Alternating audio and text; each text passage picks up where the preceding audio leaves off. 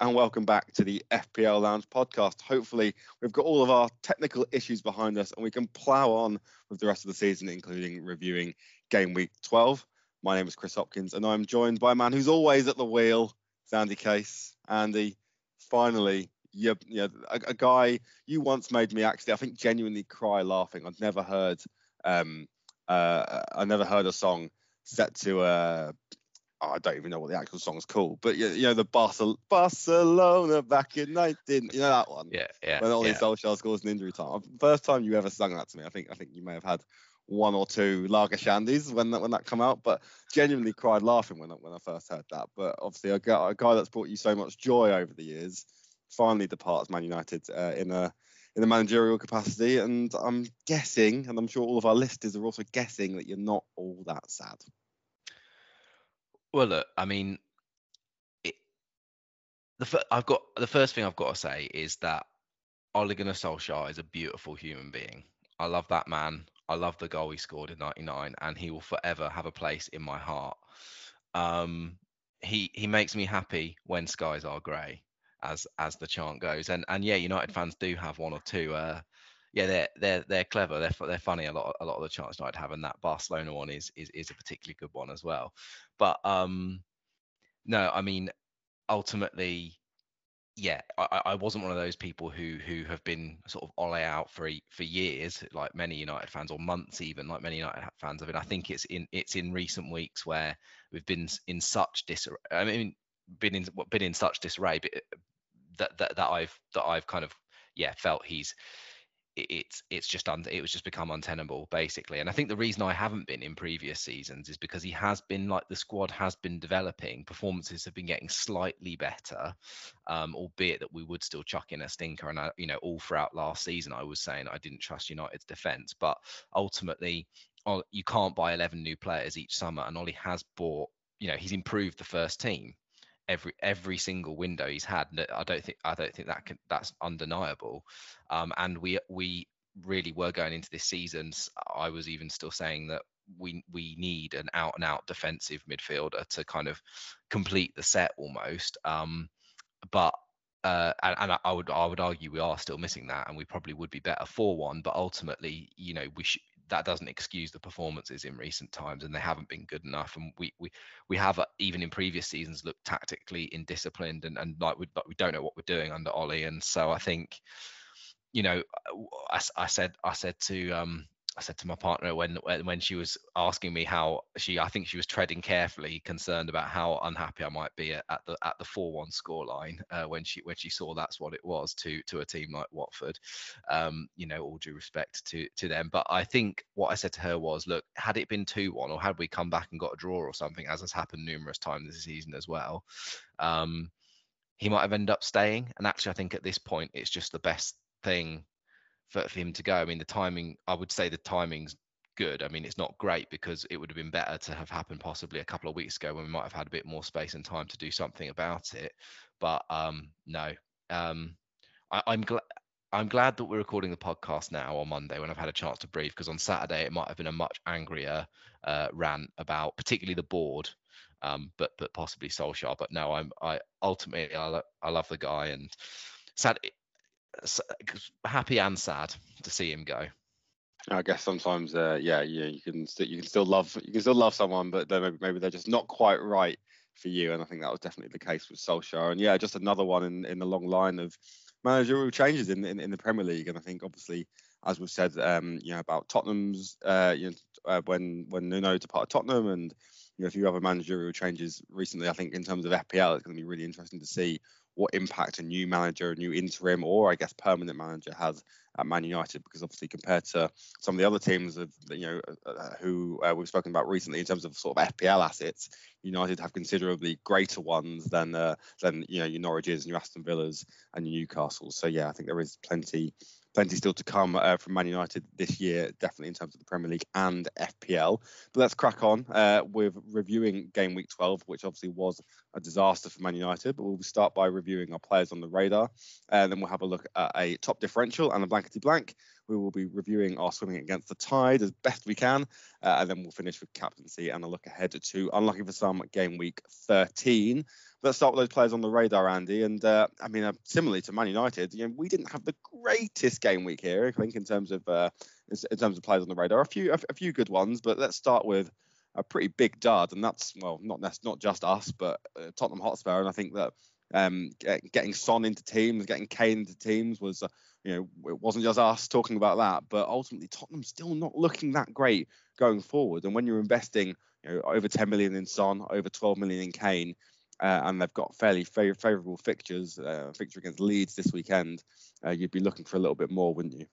Yeah, no, I think there'll be a lot of managers out there disappointed. I mean, I'm surprised their ownership wasn't that high. I mean, not because I expect everyone listens to the FPL Lounge and got them in their teams because we suggested so, but just because it felt like a fairly kind of, with their run they've got coming up, a fairly kind of straightforward move for managers this week. And Son only around about 20%, Kane around about 10%, obviously still decent ownerships, but not, as we've seen them and others have in other years. So, but nonetheless, those who do own them, yeah, will be disappointed. I mean, obviously they were fairly advanced, is the minimum you'd expect when you're picking them to play in those positions. But at least they weren't, there was points last season where Kane was dropping a bit deeper and stuff, and he was playing as like a focal kind of number 9. They're still working it out under Conte. He is obviously his hilarious self directing play from the sideline there. And so, I don't think he'll accept kind of low standards of performance from the players. And I guess it's just one of those where, I bought one of them in. I'm not, obviously it's not ideal that they didn't return, but I looking at the fixtures ahead, I'm thinking, well, hopefully there's it's just a settling in period, and there might be kind of more to come from them. I suppose that's the word, though, isn't it? It's hope more so than this hasn't given us any kind of proof or evidence. Yeah, I think that is the case. And after I guess the performance against Everton before the international break, post-international break, albeit obviously Son and Kane away on international duty, you kind of hope that Conte would have at least maybe stamped a bit more of an attacking system in, or possibly or at least managed to sort of imprint a little bit more in terms of the attack, and that didn't really look to be the case against Leeds. And I guess when it's your left back, albeit left wing back, and Pierre-Emil Højbjerg that are scoring the goals, and not the ever reliable. Sure, they're not going to score every game, but I think it's just the general performance we wanted probably to see a little bit more from Spurs going forward. It's a pretty abject first half. I'm sure they seem to turn it around a little bit in the second half, but still. Still sort of, I guess it's not wait and see, because with the fixtures, you would definitely be advocating to get them both in your team. But, not great from Spurs. And I guess, you do really want to see returns in the next few, while they do have a good fixture run before it gets a little bit tougher. I guess on the flip side, Andy, Serge Reguilón was another player that we were looking at to potentially get in. 5 million with his increasingly advanced role down Tottenham's left side, seems to be at the minute potentially as good an option possibly as some of the real premium defenders, the Chelsea ones and Trent and maybe even Gio Cancelo. Now, I guess the difference with them is that at the minute, Tottenham still also under Conte don't look as good for a clean sheet as perhaps we would have hoped. But in terms of Reguilón's attacking output, it's probably up there with the best, really. Yeah, he was really advanced again, which is an encouraging sign. It's extra, as he was in the first game under Conte. So it's an encouraging sign that is kind of a deliberate tactic. Obviously, Conte is known for using his win backs and for asking them to sort of push on and get forward. And Reguilón was advanced and actually much more advanced than Emerson Royal on the other side. So. Positive signs. Hope again, like we said about Spurs and Son and Kane's attacking output, hopefully, it's a settling in period and more defensive returns to come for Reguilón as that team kind of gets settled. The three at the back might help with that. The fact that they, the kind of flip side from them not looking too creative was that they do have sort of two fairly defensive-minded midfielders in there, which offers a little bit more protection. And whilst, Leeds had a lot of the first half and looked pretty good, that, they they created one sort of big chance, Leeds, and then the rest was nothing really. They weren't really having sort of fantastic opportunity. So whilst Leeds, you know, Tottenham, like you say, it was an abject performance and Leeds had a lot of the ball, they didn't really create that many like out and out chances against Spurs. So yeah, with the run they've got coming up, even still after this Leeds match, Burnley, Brentford, Norwich, as we've been kind of highlighting, there's hopefully opportunity for kind of Conte to help them find their defensive stability there. Yeah, I think I guess if they can get that, then Reguilón becomes probably one of the, you know, like I say, up there with your Chilwells, your Jameses, your Cancelos, and maybe even your Trents in terms of your potential output. Although his underlying numbers have never been quite up with those guys.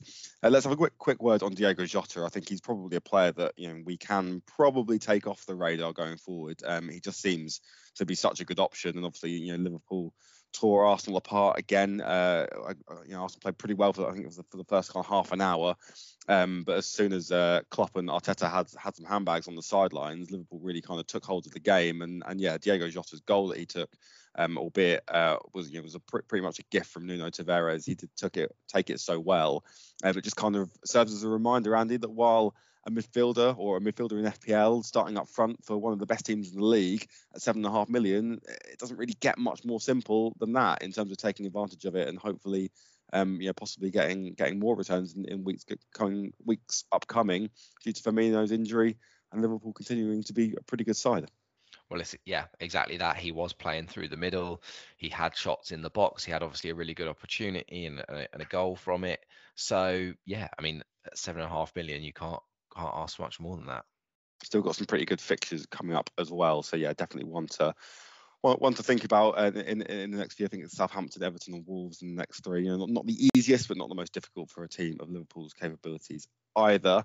I thought it was interesting, Andy, as well, just as an aside, that Minamino came off the bench and did score a goal. It wasn't an absolute tap-in, but I think with Salah and Mane going off to the African Cup of Nations, could be one to think about. Having said that, you know, Salah and Mane were head and shoulders above most players on the pitch against Arsenal.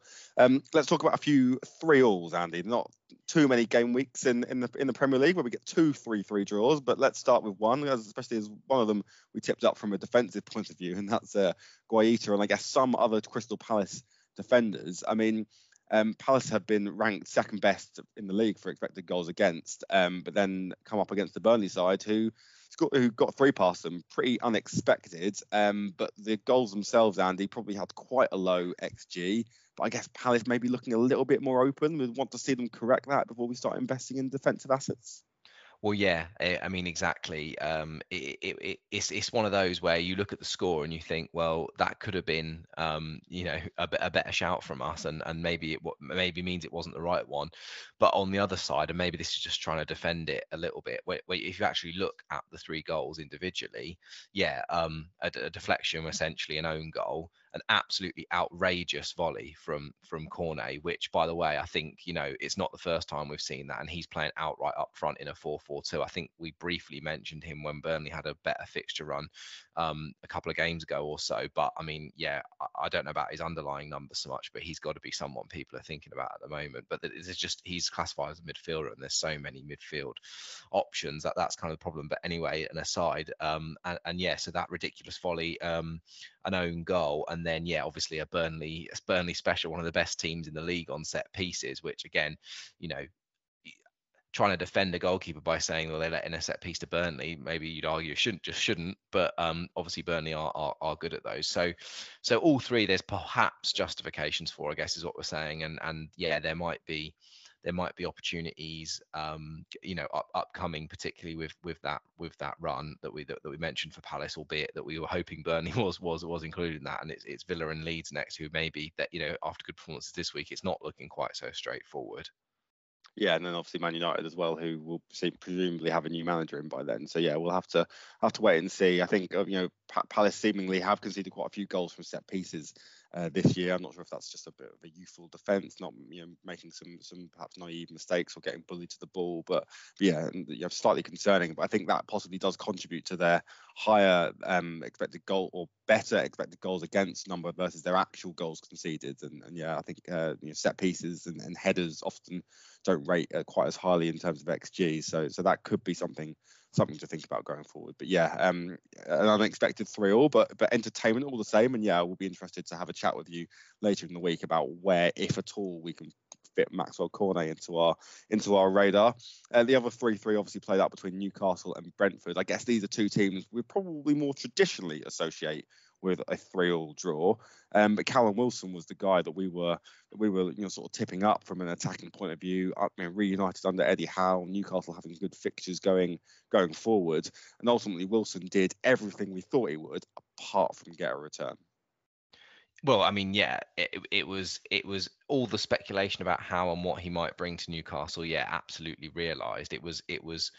Yeah, just amazing, really, how attacking they were. It was over 20, something like 23 or 24 shots in this game for Newcastle, which Brentford are notoriously a relatively open side, and Newcastle were at home. But still, exactly what you'd hope for from an Eddie Howe side. And Wilson was at the heart of it. 6 shots, 5 shots in the box. Obviously had a fantastic chance, kind of a scrappy from a corner, which ended up sort of getting cleared off the line by Ivan Toney. I don't know what he was doing back there, but yeah. So he's through the middle. He was very, very advanced. His average position was miles up the pitch, well into Brentford's half. So all looking good, albeit a slight mention for Allan Saint-Maximin as well in that respect, in that he was well up there with Wilson as well. It looked very much like a 4-4-2. It was possibly lined up as like a 4-2-3-1, or maybe even like a 5 at the back, but certainly on the average positions it looked like a pretty much a 4-4-2. And so yeah, so Saint-Maximin is obviously about $500,000 cheaper than Wilson on the game. He had actually more shots than Wilson in this game. He actually had 7 shots, and obviously got his goal, and is an exceptional player. So Wilson very much still on the radar, but I wonder if that might have to be joined by his little French friend in the future. Yeah, I think Saint-Maximin was a guy that I really liked last year when he kind of burst onto the scene, sort of second half, midway through the season, and I think his sort of reclassification from a midfielder to a forward kind of put me off a little bit this year, and obviously just you can never really trust Newcastle anyway.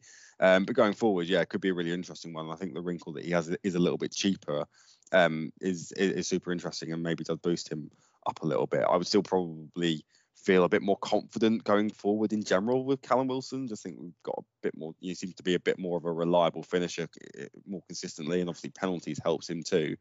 But yeah, Allan Saint-Maximin definitely more of a kind of lively player, and definitely one that's more likely to catch the eye, and he definitely did against Brentford at the weekend. Let's round off, Andy, with finally just sort of rounding off the cheap defenders chat. Obviously, we spoke about Tariq Mitchell and Mark Wehi at Crystal Palace. Obviously, Wehi ends up with a goal. Tariq Mitchell obviously ends up conceding, being part of a defence at least that conceded 3.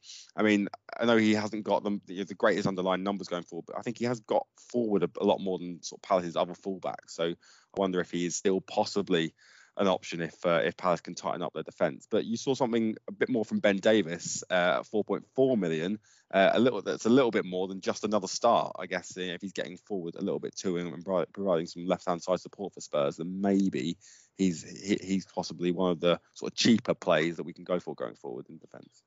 Well, Ben Davies has played at left-back in his career plenty, and I think that's a huge plus for Tottenham, because when they're on the ball, he can basically split out as a left-back because Reguilón's so far forward, and that means that then Ben Davies has ended up getting a little bit forward as well. He was quite advanced compared, on average compared to those other centre-backs, and ended up with actually Spurs' most advanced, biggest XG chance of the game, kind of following up an opportunity well in the sort of box, towards the 6-yard box. So that was kind of encouraging to see. We sort of thought that might happen, that the fact that Reguilón was pulled so far forward might end up dragging Davies with him a little bit and giving him a bit more space and license to work with there. So promising, and if any kind of, like we mentioned with Reguilón, sort of defensive stability comes as well, and they do get themselves organised, then then fantastic. But just on Mitchell, I think I'd say, who was one of those other sort of cheaper ones we mentioned in that group, that I think he has to sort of well and truly come off the radar from that point of view now. Like, yes, we hope Palace will continue to be good, but actually he created very little in this game, considering that Palace scored 3 goals. He wasn't even close to being involved in any of them. And actually looking back on it, you know, we've got to put our hands up and say he's barely created anything all season, which is strange. I mean, last year he was on people's radars because of his price. He was only started at 4.0 in the game, but he was still creating stuff and he was getting assists. Maybe that's because he was playing right back and he's naturally right footed, whereas he's playing like left back this season. I don't know if that has any influence. Palace fans might be able to tell us, but at this stage, I think he's probably not the one of that cheap defender group I'd be looking at. Yeah, I think, Ben, obviously, we've spoken about sort of Tino Livramento so far this year, and obviously Ben Davies now being one that's under 4.5, that looks like he could be a decent play going forward. But yeah, I mean, I think in general, Andy, obviously managers are likely to be investing more money in their defence anyway. Maybe don't need as many cheap defensive enablers, and maybe looking at them, I guess, up front. And like I say, I'm sure we might end up talking about Saint-Maximin and maybe a few others as well later in the podcast. That could be the way to go to enable us to spend more in our defence. And I've seen many screenshots on FPL Twitter this weekend with double-digit hauls across the back four, and then hardly any returns. Whether you're playing 5 across the midfield or 4, or therefore 2 or 3 up front, very few returns from those attacking players, which feels very kind of anti-FPL. Other than obviously all of the 70% of managers that own Salah. Well, yeah. Quite.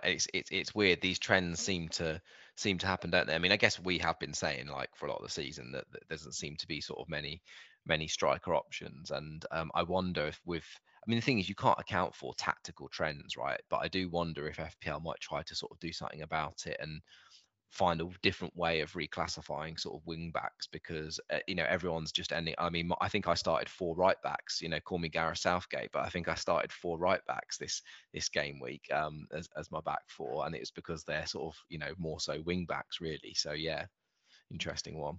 Yeah, I guess if you look at average position and things like that, they are going to be more advanced than some midfielders, so they are almost for all intents and purposes midfielders now, and it's the same with Salah and Mane are for all intents and purposes strikers too. But FPL seems to be slightly behind the times on that. But I wonder if there's some kind of historical reason that they want to keep everyone the same, apart from obviously Pierre-Emerick Aubameyang, who they love to swap positions basically every season. I mean, it's on that which I wonder why. I wonder why we might. As another Newcastle wanderer out there, we might be looking at Matt Ritchie at some point as well. I mean, he's not someone, if he was a midfielder, you'd probably be considering, but he's at the moment. The reason I'm pretty sure it probably was supposed to be a 5 at the back for Newcastle, but it, from the average positions, it looks like it could have been only a 4 because a similar thing was happening with Newcastle as was happening with Spurs, in that Ritchie's so far forward. He's the next furthest forward after Saint-Maximin and Wilson, that Kieran Clark was getting pulled out to what looked like a left back kind of position, and Ritchie got an assist in this game and was obviously sort of bombing on there, and I mean 4.9, you'd be wanting some clean sheet certainty that we don't think we're going to get from an Eddie Howe Newcastle, but even still, if that attacking threat does kind of continue, there might be a run for Newcastle in the future if one comes up where he might just start, making his way onto radar even for a short period. And so yeah, it's quite the phenomenon, and it really does. Well, it definitely brings in players that we might not have otherwise thought of. But I imagine it must be. I mean, for years we've been saying like those central midfielders, particularly the sort of more defensive ones, kind of undervalued in the game, aren't they? And you do wonder if there'll ever be any switch to kind of try and rectify things. Yeah, absolutely. And I think Matt Ritchie's underlying numbers, even under Bruce, were pretty good. Not quite Trent, Cancelo levels, but not far away. I think he was definitely one of the one of the defenders with the best sort of expected goal involvement beyond the premium defenders in the game. But yeah, like you say, I think it was 5 million. If you say he's had a drop, 4.9, you're going to be expecting some clean sheets, and definitely not under Bruce, but probably not under Howe. We'll be getting many of them from him either.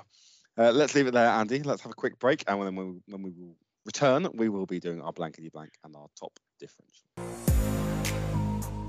Welcome to the FPL Lounge.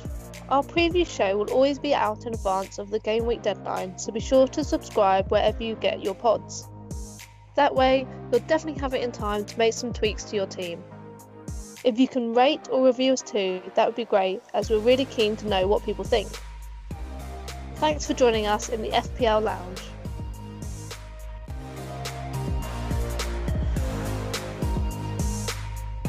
Welcome back then. So blankety blank, high-owned player that has ended up blanking in this game week. And then Andy, once again, it was the same three really that we're picking from. Arguably a fourth one could have got the unfortunate award this week, but we have tried to mix up a little bit, and we're going to go with Saïd Benrahma this week. 2 points, 28.2% ownership, 6.3 million. I think he's had some price drops actually. I think he might have even crept up to 6.5 at one point. So he's definitely being sold, and that's ultimately down to one return in 7 game weeks, and therefore I guess Andy, his crown, so to speak, this week isn't so much down to him blanking game week 12, but just continually really disappointing owners over quite a long period now. Well, there's only so much we can talk about Antonio and Vardy in this section, right? So that, you know, we've got to highlight someone else here, and ultimately, yeah, whilst those two have been disappointing, Benrahma has one return in the past 7 game weeks. And he's owned by like almost a third of managers. So yeah, he is relatively cheap, but ultimately if that many people own him and are continuing to be disappointed by him, you know, like I say, 6 blanks in the last 7 game weeks, then I mean, the section's called blankety blank and he's blanked in 6 or 7. So yeah, he can't have any complaints. I'm sure he's a listener of the FPL Lounge and he can't have any complaints because he's blanked 6 times in the last 7 game weeks. So I guess another thing that adds into it here, and we've mentioned this before on Antonio and Vardy, but ultimately you have to have some forwards, right? And they are ones that we know score goals. So whilst they have been on not as great runs recently, there's a bit of their hoping that it'll turn around. Whereas with Benrahma, you are wasting a spot you could be using on another, of which there are many lucrative midfielders. So that I think adds into this for me as well. There's an argument not many options to replace Antonio and Vardy with, whereas it's more painful for you Benrahma blanking when you could have another, there are multiple options around his price that you could choose to have instead. Yeah, absolutely. I think that's the key really for me. You know, although I find Antonio's ownership quite baffling, I guess it is who do you replace him with? That, you know, being a big conundrum. And I think there are plenty more candidates to replace Saïd Benrahma, even at his lower price point, than there are for Antonio at 8.2 mil. And obviously, like, you might not be selling Antonio for 8.2 mil. You're probably selling him for a little bit less, depending on when you bought him. Same for Vardy. You might be making some money back, but you probably have got to use a few transfers to put those funds into other positions. An interesting one, Andy, that I guess we could have given the award to this week is Rúben Dias, who obviously didn't start for Man City. £6 million, 24% ownership. He's had a pretty stable ownership, I think, all year. And I think it was a player that we were quite surprised at being one of City's most owned players at the start of the year, because he has basically zero attacking potential. And Gio Cancelo was at least started the season at a very similar price. However, I guess his he felt the most nailed City player, arguably, other than Ederson, but definitely their most nailed defender. But if he's getting dropped in the Premier League, maybe that's not as true as it once was, and I guess performances from Laporte and Stones might even mean that he's at some risk going forward as well.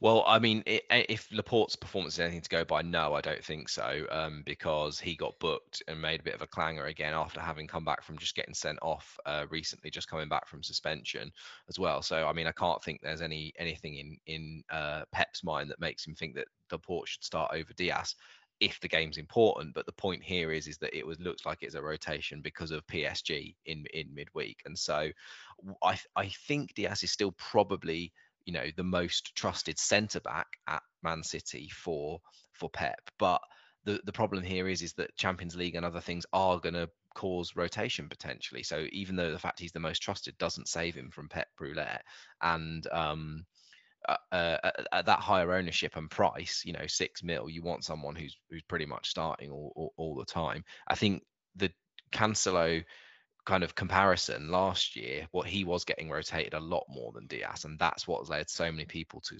plump for Dias. It was kind of most people acknowledged that Cancelo was the kind of exciting high upside pick, but there was a lot of people that chose Dias over Cancelo because they thought, well, I'd rather take the consistent potential clean sheets over the, you know, clean sheet and maybe an assist every other week, but that isn't how it's turning out. So I think he could have been a very strong candidate this week. I think, you know, 0 points isn't acceptable from someone who's costing you $6 million. Yeah, I think don't quote me on this, but I think Dias was a bit cheaper as well last year. I think he started at 5.5 or something like that. So yeah, I mean, you've got even more reason to go for him based on his consistency. And as you say, Cancelo seems to be. I mean, I think Pep even kind of said in his press conference this week, he's playing kind of so well, he's almost undroppable at the minute. Obviously, it also helps that he can play both right and left back. Whereas I guess Zinchenko and Walker are definitely kind of more attached to one side. So yeah, I guess Cancelo's also benefited from Benjamin Mendy's misdemeanors. So yeah, I guess he's kind of, you know, as nailed as he'll ever be. But yeah, I kind of maybe do worry about burnout, and obviously there is a busy Christmas schedule coming up. So yeah, I'm sure he won't play every single game or play every single minute, but definitely has the right balance at the minute between sort of upside and sort of guaranteed minutes. Moving on to a top differential is a player that basically plays almost every game, is almost rotation-proof, I guess has been rotated a bit by Jurgen Klopp in the past, but at the minute he's in also such unbelievable form. And that's Sadio Mane. Not the highest points total of the players that we could mention this week, Andy, but 12 points, 4.4%, £11.9 million is a lot of money. But there's been talk, on this podcast and potentially on future pods, Andy, about investing in premium assets, Son and Kane, and possibly when United's run changes, going back to Bruno or Cristiano Ronaldo. But are any of them at any point going to be more reliable than Sadio Mane? No, almost definitely not. I think we've mentioned a few times, we even tipped up the double up at one point on the radar of him and Salah, but we've mentioned a fair bit that his underlying numbers have been incredible all season. And to be honest, his underlying numbers are almost always incredible, but he doesn't always get the returns in the same way Salah does, whereas this year he has been doing. He obviously got more points than Salah again this week. And I just cannot believe that someone whose numbers have been so consistent and whose returns, you know, both his underlying and actual numbers have been so consistent, is still so low owned. But then on the other hand, I can understand it because you can only have three Liverpool players, and a large majority of people, I imagine, have got probably both Salah and Trent at this point, because they're two obviously both outstanding FPL assets as well. And so that only leaves you one more Liverpool spot. And are you going to spend, like, he's ultimately like 11.9 million? It's a lot to have invested in one team. So, I mean, I'm sitting here thinking, though, particularly if Firmino comes back and Jota becomes less of an option, is there a way I can make it work, because he is just so reliable? Well, I guess that was kind of our thinking perhaps earlier in the season, is that, like, Trent seemed like a must own, Salah seemed like and is definitely now a must own, and therefore Jota feels like so much better value than Mane, and therefore Mane you can't have four, so you just have to leave one of them out. And I guess that does contribute to it, is whether you think at this point that Mane's underlying numbers and upside and just actual physical returns are better than Diogo Jota's if you are going to have three Liverpool players. It does feel like his sort of upside and definitely his returns are better than Son's and are better than, other premium assets, but are they better than a guy that's 7.5 million and playing through the middle? And I guess that's kind of the conundrum. Well, I mean, yeah, that is the conundrum. I mean, ultimately, if you offered me Jota at 7.5 million with 8 points or Mane at like 12 million with 12 points, well, in points per million terms, there's actually not a lot in it, and arguably Jota slightly better in that respect. So, as long as you invest that remaining money wisely elsewhere, then it kind of helps, doesn't it? But then having said that, when I reflect back to, and, I don't drop this very often, so, don't accuse me of just trying to shoehorn this in for sake of it, because that yeah, Andy, all right, mate, we know you've got 100% in your drama GCSE. we know it happens. Oh, the depressing thing is there'll be so many people listening to this who'll be laughing at that reference, and that's like a sad indictment on how far that has spread. But anyway, what I was going to say was, a couple of seasons ago when I finished in the top 5,000, there were points that a lot of that was because of Sadio Mane. I got him in along, and I think it was maybe once I brought him in instead of Salah, but most of the other times when I brought him in during that season, he was alongside Salah, and particularly on the last day of the season was a massive differential for me, and sort of shot me up into that top 5K. So I mean, I can't remember exactly the context then. I think they must one or both must have been slightly cheaper than they are now. But yeah, I mean, ultimately it helped me then. So, you know, at the point here that we're highlighting a top differential, he is only 4.4% owned, and he could make a massive difference to your rank up points if he continues to be as reliable as this. Yeah, absolutely. I think he's definitely a guy that I'll be thinking about going forward. I think, especially with a bit of money in the bank and 2 free transfers, as I missed the deadline this week. Honourable mentions, Andy. I guess one of these we definitely probably won't be talking about going forward, and that's Tyrone Mings, 15.6.5% owned, £4.9 million for a centre-back that doesn't really do a lot, and actually does have a bit of a clanger in them for a team that doesn't keep any clean sheets. Feels a bit steep, but obviously this weekend did keep a clean sheet, did score, probably got 3 bonus points out of it, and you know, that's always going to be, you know, when centre-backs score and keep a clean sheet, they're probably almost always going to be in our top differential conversation, yet we'll never, ever put them on the radar.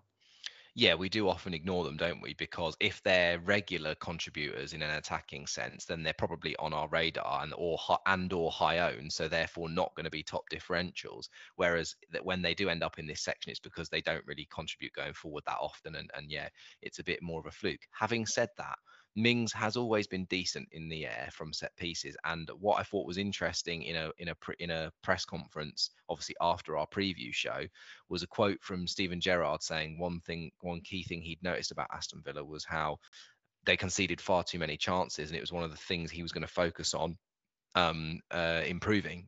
He wanted to see them tighten up and concede far fewer opportunities, and you know, they seem to sort of do that.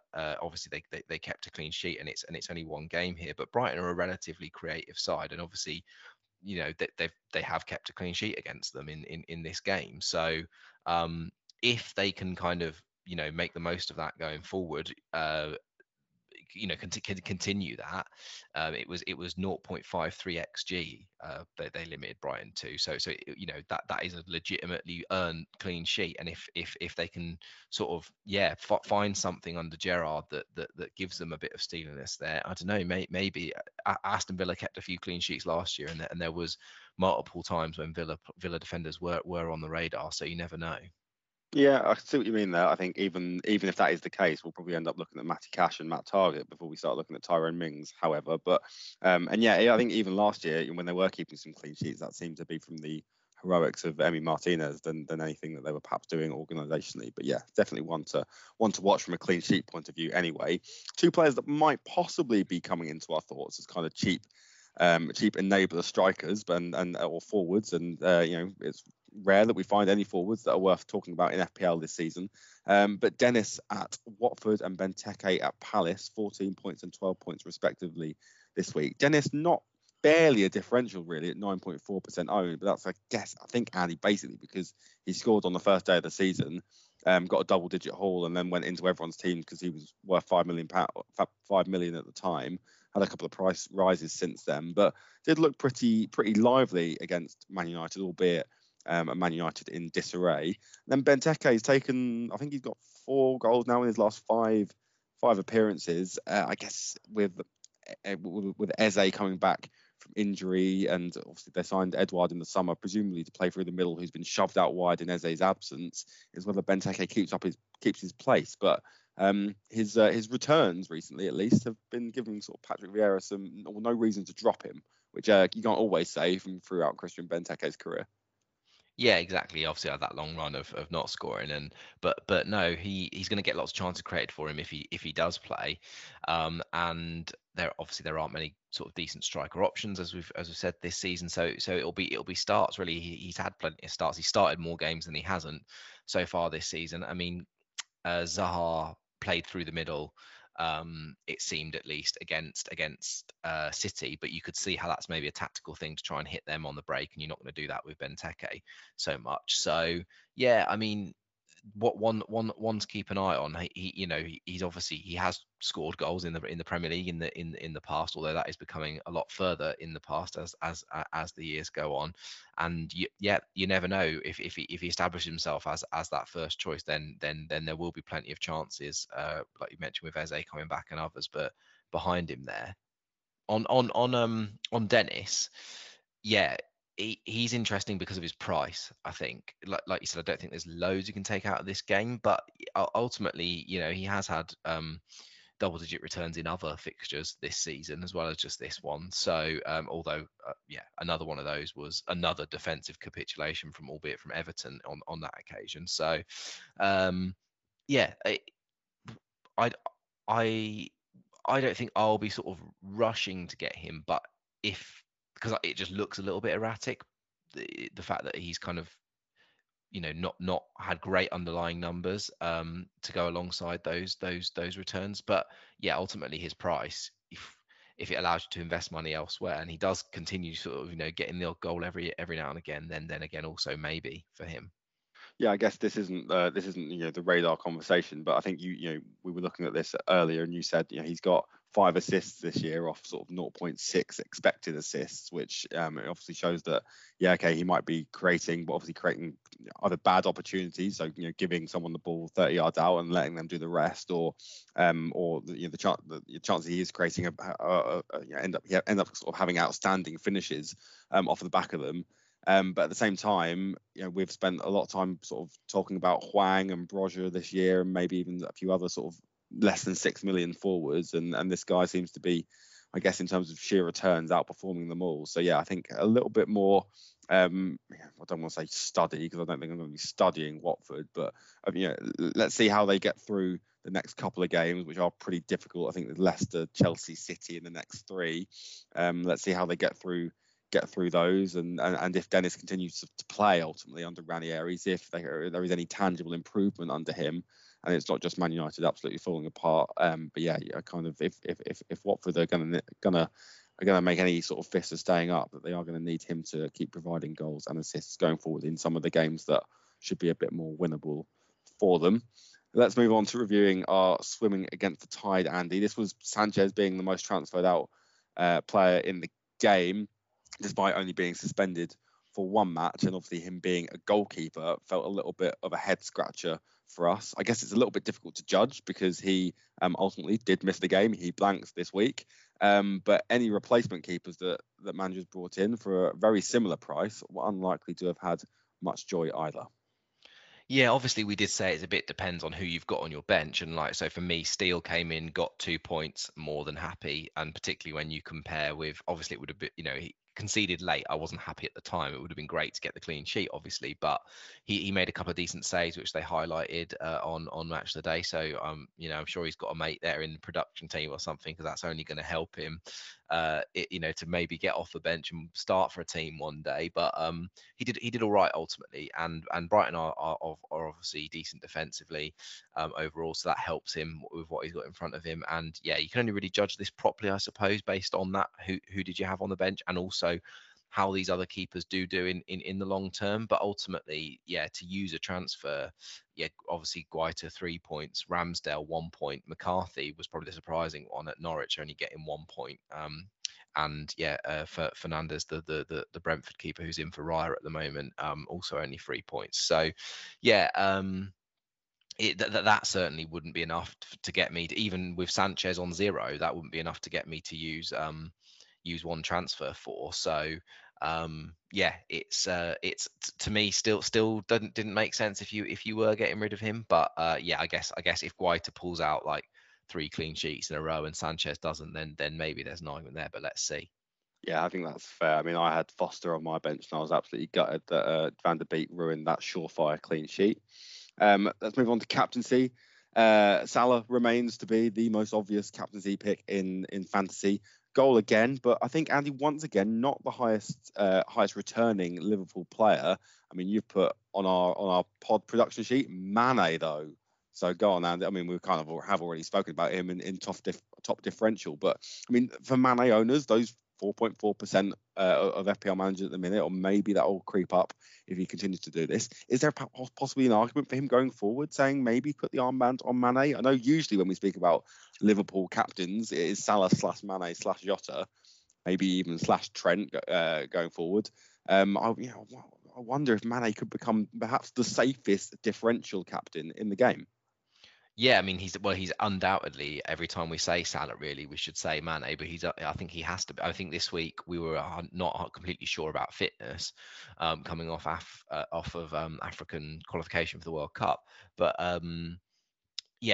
he definitely is going forward, no doubt. I mean, I say Mane though because he like we said earlier, his returns have been fantastic, so it's just to really highlight that again.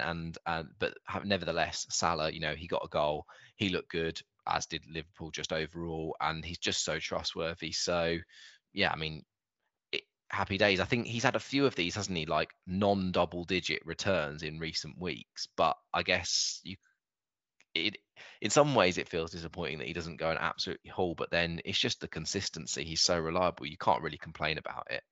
No, absolutely. And I guess it's he's going to lose out on bonus points when, I guess, obviously Mane has a better returning game, and obviously Liverpool's defenders, I guess Trent probably got 3 in this game for getting attacking returns and the clean sheet. So I guess when Liverpool keep a clean sheet, maybe their bonus points are more likely to go to defenders, which maybe means that Salah doesn't end up with those double-digit hauls. I guess so.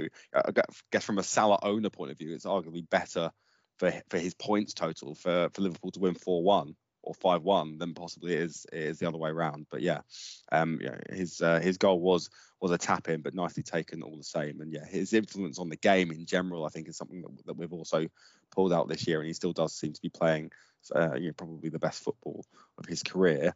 The rivals for his armband, possibly in game week 12, were Kane and Son. We've spent enough time, Andy, probably talking about Tottenham's lack of excitement going forward on the radar. Just going forward, I mean, I'm not sure what their specific fixture is next week. I know it's probably still fairly okay because we were talking about Spurs assets from a fixtures point of view in general. But can we trust them to even sort of appear in the captaincy conversation going forward? Because that's 2 weeks in a row now where we've mentioned them, having not really mentioned them for a lot of this year. Not a lot really going on at the minute. It feels almost tempting just to kind of say, well, we want to see it before we're going to speak about them again. Yeah, possibly. I think it's going to depend week to week on what other fixtures are around, but ultimately they'll play Burnley in the next game week, and I think it will be tempting. I think with Liverpool being through their Champions League group and Liverpool having another home game next weekend, Southampton, I think it is, at home, we're gonna end up saying what we always say of how do you avoid Salah and Mane, because the chances are they might well get a rest this midweek. But no, I think ultimately still, depending on everything else that's going on, I think United and Chelsea are playing each other next week, so that ties up two sets of assets potentially. Although arguably you absolutely love your Chelsea players against United there, but yeah, I think if in a week like that where Spurs are playing Burnley, they probably will still be mentioned, but It'll just be that trust will mean you will look to all those other ones that have been returning consistently, probably, yeah.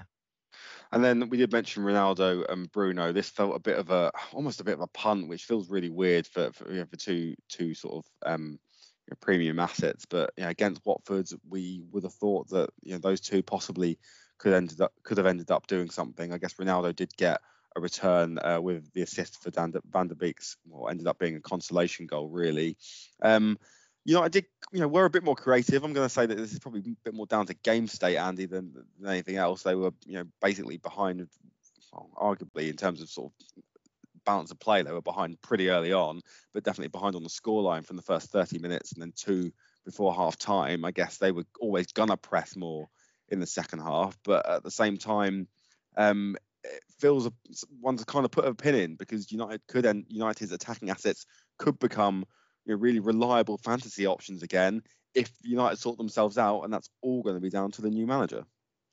Well, I mean, even under the current manager, they've been creating chances, even though the performances generally have been shambolic, and actually that again happened in this game.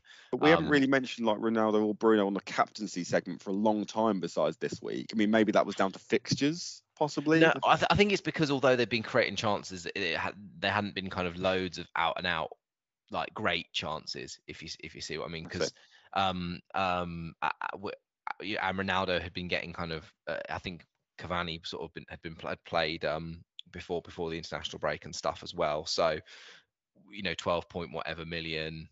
And I said even in the preview, like I wanted to be clear that I wasn't kind of advocating it just because although whilst that had been the case, I didn't trust Man United to keep doing it just because the performances had been so bad. But and I guess we were talking pre-City Liverpool when we were talking about the chance they were creating, right? Because they were just obviously atrocious in those games.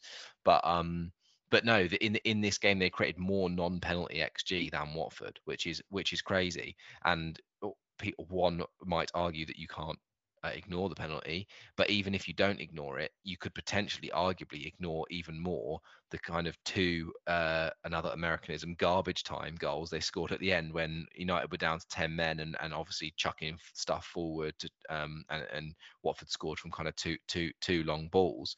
So what that's saying is that despite the fact that it was a 4-1 scoreline, United actually, in terms of XG, had more better chances. Ronaldo had one, cancelled off for offside. He had another couple of opportunities which he could have done better with. Another couple of opportunities which were also offside, but rightly so, which he didn't score from as well. So it looks as though. If they can still create chances, okay, Watford not a great defence, and we've seen against City and Liverpool that they won't always create chances. But if they're playing weaker defences, even with Ollie, even as a shambles and a complete disarray of a team overall, they've still created chances against teams. Atalanta in the Champions League is another example of a team that were tactically much better than United, but ultimately the fact they had a weak defence meant United still got chances against them. So I think what it's saying is that you probably can put something in Ronaldo at least and/or Bruno when United are playing against those weaker defenses. I mean, it's going to depend just how inept the interim manager ends up being. We've mentioned it earlier. Carrick's never even managed an under-12 team, let alone a professional first team. So we'll have to see how that goes. But it looks possible that, even if it's someone as disorganised as Ollie was at the end, that Ronaldo might still be an option when they get, because I think we're putting so much time into this, not just because of the fact I'm a Man United fan, but we're both kind of eyeing up that run, that because United have had a sort of famously terrible run that we've mentioned a bit in recent weeks or months, but that flips soon, doesn't it? And over Christmas, it's a very, very kind of decent looking one. So Ronaldo starts could lead to opportunities there. Yeah, I mean, I felt like there was a kind of a almost like a Vardy to Kane move, maybe this game week, and then Kane to Ronaldo, perhaps in a few. But yeah, it feels odd, and at the minute it's difficult to kind of hang your hat on any premium assets besides Salah and defenders, of course. And yeah, I think therefore, it wouldn't surprise me to see more going down that Mane route going forward. But yeah, definitely interesting to keep an eye on United going forward. And I mean, I'm assuming they might not have named an interim manager, sort of a permanent interim manager for want of a better phrase, before the Champions League this week, so I guess it's going to be Carrick in the Champions League, so it'll be interesting to see how United set up there. And I guess he could send out a big statement and leave a big name out and start Donny van de Beek, but yeah, I guess that will all remain to be seen. Let's leave it there, Andy. I guess in terms of things to look ahead for ahead of game week 13, a lot of that is going to be based around Europe. But I guess 4 European games in, at least for the Champions League teams, not quite sure what the state of the Europa League groups are. But 4 game weeks in for those in the Champions League means that some are through, some are all but through, some have plenty still to play for, and therefore minutes for FPL assets are definitely going to need to be on in managers' thoughts before making any transfers or decisions ahead of game week 13. Yeah, definitely. I mean, we don't know what will happen for definite. We'd say teams like Liverpool, but it's a huge difference for them versus like a Man United, right? United need the points. I think, I can't remember exactly, but on how the maths goes, they could end up, there's a route to them potentially even being out if they were to lose and results went against them this game week. Whereas Liverpool have already won their group, they're through and won the group, so you can foresee rotation and rests there for their players, and that would impact obviously what might happen next game week in FPL. you're probably not looking at United assets anyway, because I think it's Arsenal next game week, but still it's something to be aware of. With City, obviously, as well, they've got PSG. Their league game is a little bit more straightforward. I think next game week is it? Oh no, it's not. It's West Ham. So, you know, arguably with the form they've been in, not the most straightforward for City, but still I think they're going to consider PSG a harder game ultimately. And if there's any, you know, Foden did come off after 60 minutes, wasn't 100%, went down a couple of times and got a bit of treatment on the pitch. So, you know, you think he's going to start against PSG, which might lead to like a rest against West Ham, for example. So, you know, we can't go for every player on every one of those Champions League teams, but that, you know, there's going to be wrinkles there where you've got to consider. You know, if Foden was a Liverpool player, I'd be less worried about his FPL status next weekend, because you'd think he's probably getting a rest midweek. Yeah, makes sense. I think there's plenty to keep an eye on through Tuesday, Wednesday, Thursday. I think the Europa League as well. Obviously, many fancy managers own West Ham assets, namely, you know, Benrahma and Antonio, but I think West Ham are still in a pretty strong position in their group. So yeah, we'll be interested to see if there's any rotation there. West Ham obviously have a less deep squad than those teams in the Champions League. So yeah, plenty to keep an eye on. Andy, I'm not sure how your game week 12 went. Mine was a very, very narrow or very small red arrow, but you know, you take those. You kind of got to tread water a few game weeks. But if our listeners want to let us know how they got on, how can they get in touch? Or they can find us on Twitter or Instagram at FPL_lounge. And yeah, we've been getting some good responses from people with the kind of pre-deadline polls that we've been doing in recent game weeks, and our kind of reminders about the game week previews. Some good interaction. So thank you to all those who've been getting in touch with us, and do continue to do so. We love hearing it. Great stuff. Yeah, absolutely. Obviously, they're the biggest transfer of the game week. Obviously, is you moving house. So not a free transfer, obviously, there's big fee involved, anytime Andy Case is involved. But yeah, obviously that's gonna be quite exciting for you. So I hope that does mean that we'll be recording our game week 13 preview probably on Thursday. We have been trying to get them out a little earlier, but it's probably going to end up being Thursday evening, maybe even Friday morning this week. Hopefully technical issues will be in the rearview mirror though, thanks to some engineers in the Essex area for going to sort that out for me. But Andy, all the best with the move. Have a good one, and I will speak to you on Thursday. But until then, thanks for joining us in the FPL Lounge.